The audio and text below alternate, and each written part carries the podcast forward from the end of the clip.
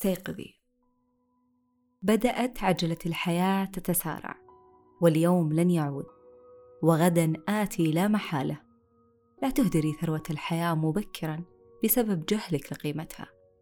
لا تتنازلي عنها لأجل الآخرين. لا تستحقري قيمتك المتواضعة ولا تدعي أحدا يملي عليك من تكوني. لا تركضي خلف أشخاص لا يحبوك. ولا تدافعي عن أهداف لا تشبهك. لا تتبني مبادئ لا تمثلك. ولا تتمسكي بقيم ليست لك. لا تسمحي للآخرين بأن يقيدوك. فيخبروك بما هو مسموح لك وما تقدرين عليه وما هو الذي يتجاوز قدرتك على البلوغ. ثقتك لا ينالها من لا يستحقها. وقلبك لا يكن أهون عطاياك. ونظرتك لنفسك لا تسمحي لأحد بأن يشكلها لك. غادري الذين لا يشبهونك. لا يعرفون قيمتك. ولا يؤمنون بك.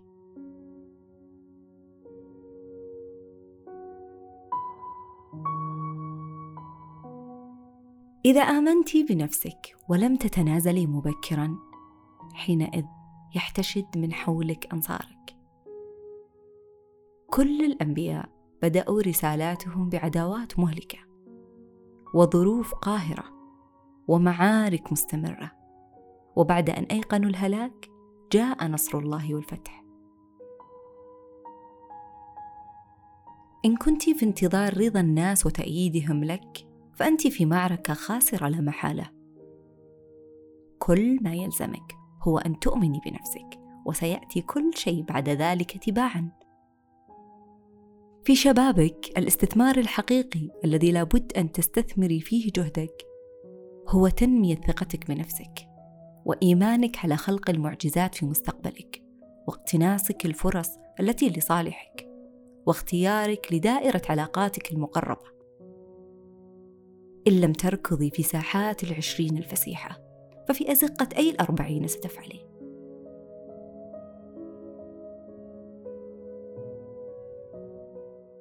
نحن وجدنا هنا للأحلام للإلهام وللصلوات.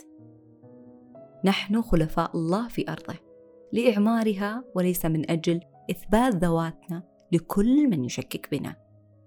يصفك الله بالخليفة وتري بأنك لا أحد. لم توجدي عبثا فكفاك كسل.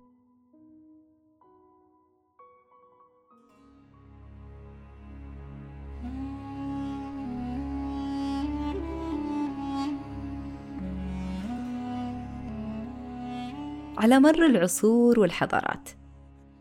كان الخلود في هذه الحياة هاجس يومهم وحلمهم البعيد. ففي حضارة مصر القديمة كان رمز العنخ في أغلب رسوماتهم. تحمله الآلهة أو تناوله المعبودات لملوكها. باعتقادهم أنهم هكذا قد ناولوهم الحياة الأبدية بعد الموت. عرف هذا الرمز باسم مفتاح الحياة لأنه يمثل قوتهم في الحفاظ على الحياة وإحياء الأرواح البشرية في الحياة الآخرة. بادت الحضارة الفرعونية ولم يبقى منها إلا تحليلات المؤرخين وظنونهم عن حقائق ما خلفوه الفراعنة من رموز. الخلود ليس سهلا ما الإرث الذي ستتركين ليتذكره الآخرين عنك؟ لا تجيبي على هذا السؤال قولا. بادري بالفعل. لا يغرنك كثرة القيل والقال. ابحثي دائما عن من الفاعل لا من القائل.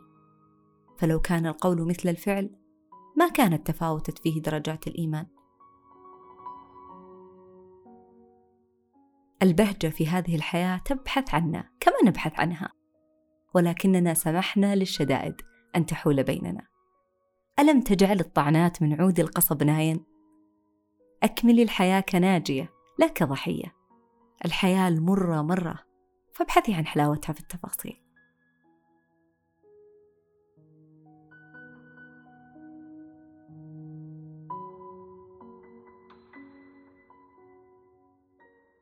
كورونا أوقف الحياة. لنراجعها على انفراد ونفرز أولوياتنا ونعيد حساباتنا. ولنتعرف على ذواتنا. هناك مثل قديم يقول لا تنشغل بالرسول فتضيع عليك الرسالة. كل حدث في حياتنا له رسالة وهذا الوباء يحمل رسائل خاصة لكل منا. لعل من أعمها أنك كفرد من عامة الشعب مهم. أنت مهمة بسببك ولأجلك. تعطلت حركات النقل وانهار الاقتصاد الدولي. وتوقفت خطوط الإنتاج وبات هاجس العالم عدد الحيوات التي يستطيعون إنقاذها.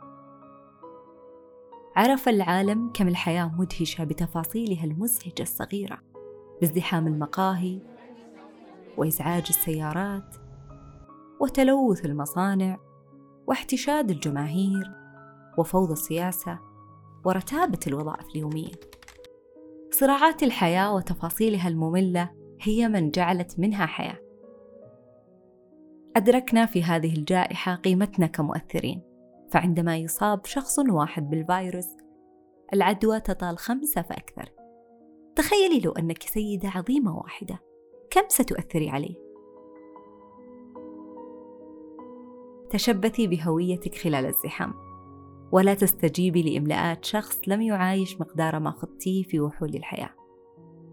لا أحد يعلم كم كانت محاولاتك للنجاة صعبة.